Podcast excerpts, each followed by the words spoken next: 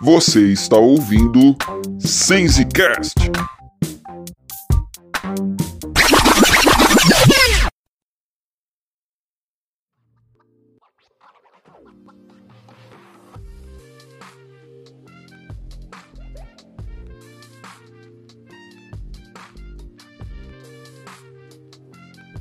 Fala meu povo, que saudade que eu tava de gravar, de poder compartilhar aqui com vocês as palavras aqui no Sensecast.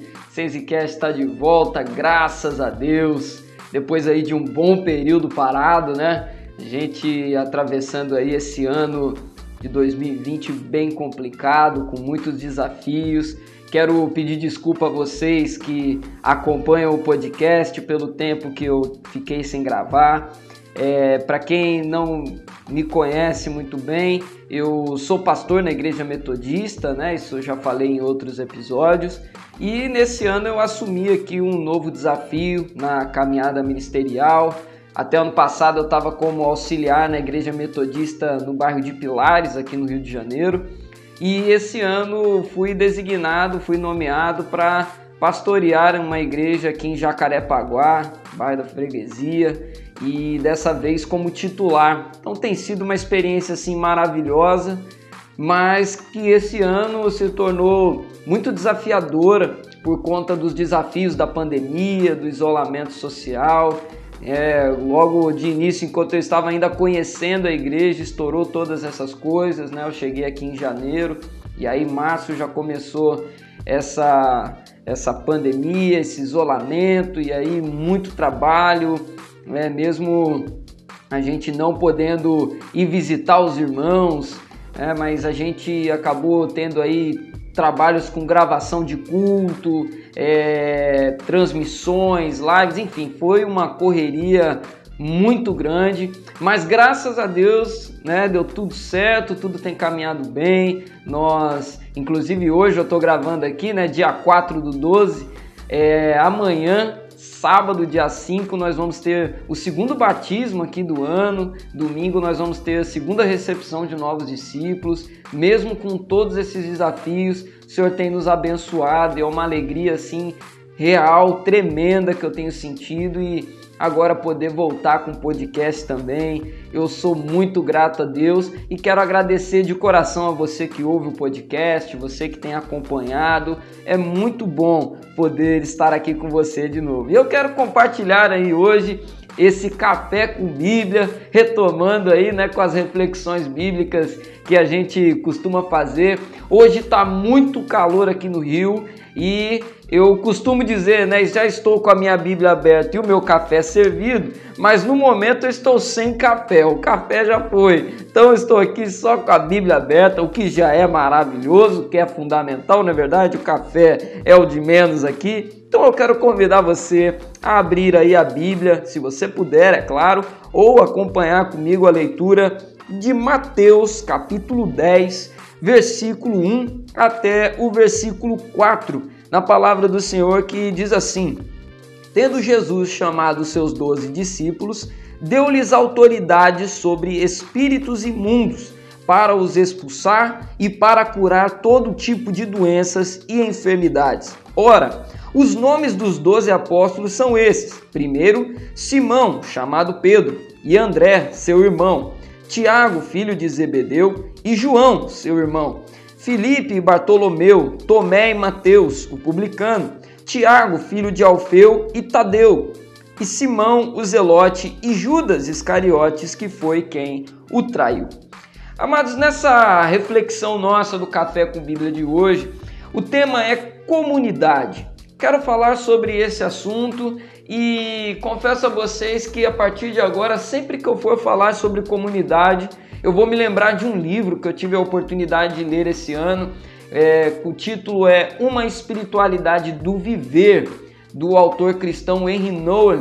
E tem um capítulo desse livro, é um pequeno livro, você lê ele muito rapidinho, se eu não estiver enganado, ele tem 100 páginas ou um pouco menos que isso. E em um determinado capítulo, o Henry Nowen vai falar sobre comunidade. E aquela leitura, especialmente, foi talvez o capítulo que mais me marcou nesse livro. Uma Espiritualidade do Viver, o nome do livro, conforme eu já falei. E esse é um assunto, quando falamos sobre comunidade, estamos falando sobre um assunto que sempre será relevante. E especialmente numa sociedade como a nossa, que é marcada por um forte individualismo, que vem questionando a validade de determinadas instituições que durante muito tempo permaneceu quase que numa posição sagrada. A gente pode citar aqui o casamento, a família, a escola e até mesmo a congregação, a igreja, o ajuntamento dos crentes. A gente vive hoje, por exemplo, muitas pessoas é, que se posicionam né, nesse mundo contrários a afirmar um compromisso de uma aliança com alguém para viver o resto de suas vidas ao seu lado, né? A instituição do casamento. Essas pessoas preferem viver relacionamentos abertos com várias pessoas, outros sozinhos, enfim. A, a comunidade chamada casamento tem sido questionada e até mesmo rejeitada por muitas pessoas. Há também um outro grupo, por exemplo, que questiona a validade e a importância de da comunidade chamada escola ou faculdade. Inclusive, esses dias eu estava ouvindo um podcast do, se eu não estiver enganado, era do Flow, que convidaram um economista que eu gosto muito, o Samidana, e uma das perguntas, num determinado momento ali do papo deles, foi perguntado sobre é, a importância da faculdade de fato, se vale a pena você ir a uma faculdade para estudar determinado assunto ou se é melhor você estudar por conta própria. É interessante esse tipo de assunto porque você percebe que essa também é uma comunidade que está sendo questionada nos dias de hoje. E por fim, eu cito aqui a igreja, não fica de fora disso, nós conhecemos bem os movimentos chamados dos desigrejados que ou sem igreja, que rejeita totalmente a ideia de você ter uma congregação baseado no pensamento de que você não precisa de um pastor, de uma igreja, de ministérios para você servir a Deus, você consegue servir a Deus sozinho em sua casa, enfim.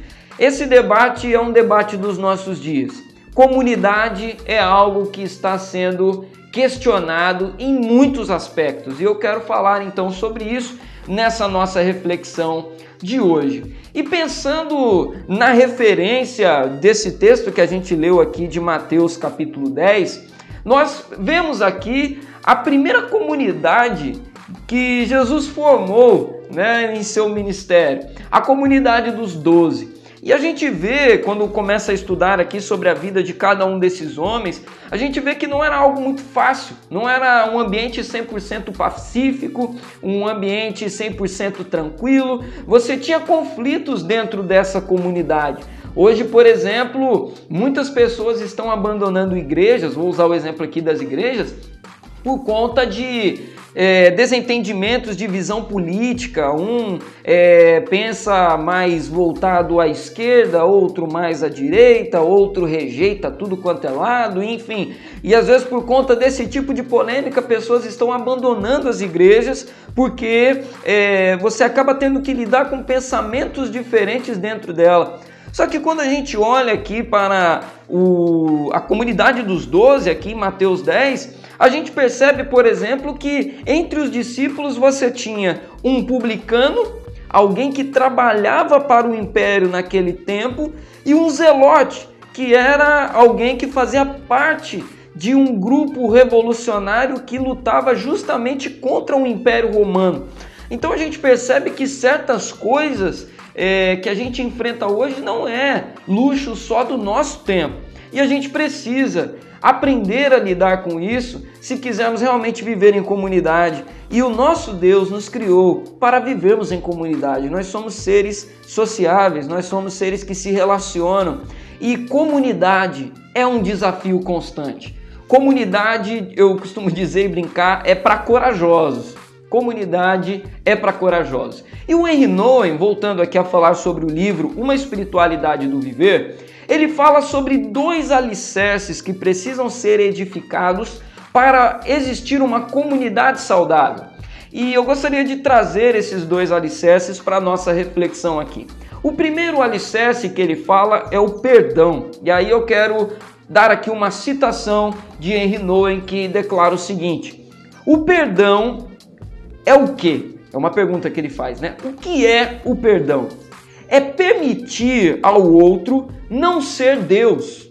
O perdão diz: sei que você me ama, mas não precisa me amar incondicionalmente, pois nenhum ser é capaz disso. Eu vou ler de novo só a primeira parte. O que é o perdão? Resposta: é permitir ao outro não ser Deus. Cara, isso é maravilhoso. Eu, eu, sempre que eu leio essa citação, a primeira coisa que me vem na cabeça para falar é uau, né? Porque é profundo demais isso aqui. É maravilhoso e libertador, pois quando queremos construir uma comunidade sem esse alicerce, amados, criamos um ambiente manipulador, pesado e violento, porque é negar ao ser humano aquilo que ele é. Uma comunidade sem o alicerce do perdão é um ambiente de morte, é um ambiente venenoso, é um ambiente pesado, porque o perdão é justamente reconhecer ao outro, é dar a oportunidade ao outro de ser humano, de ser o que ele realmente é, uma pessoa que falha, uma pessoa que não vai atender sempre as minhas expectativas, é permitir que o outro seja uma pessoa, é permitir ao outro não ser Deus. Para construirmos uma comunidade saudável, é fundamental existir esse alicerce do perdão. E o Henry segue falando, ele apresenta também um segundo alicerce ainda sobre edificar uma comunidade saudável, que é a celebração. E aí, aspas novamente para Noé. Se conseguimos perdoar o fato de o outro não ser capaz de nos conceder o que só Deus pode dar, então conseguiremos celebrar o dom dessa pessoa. Vou ler de novo. Se conseguirmos perdoar o fato de o outro não ser capaz de nos conceder o que só Deus pode dar, então conseguiremos celebrar o dom dessa pessoa.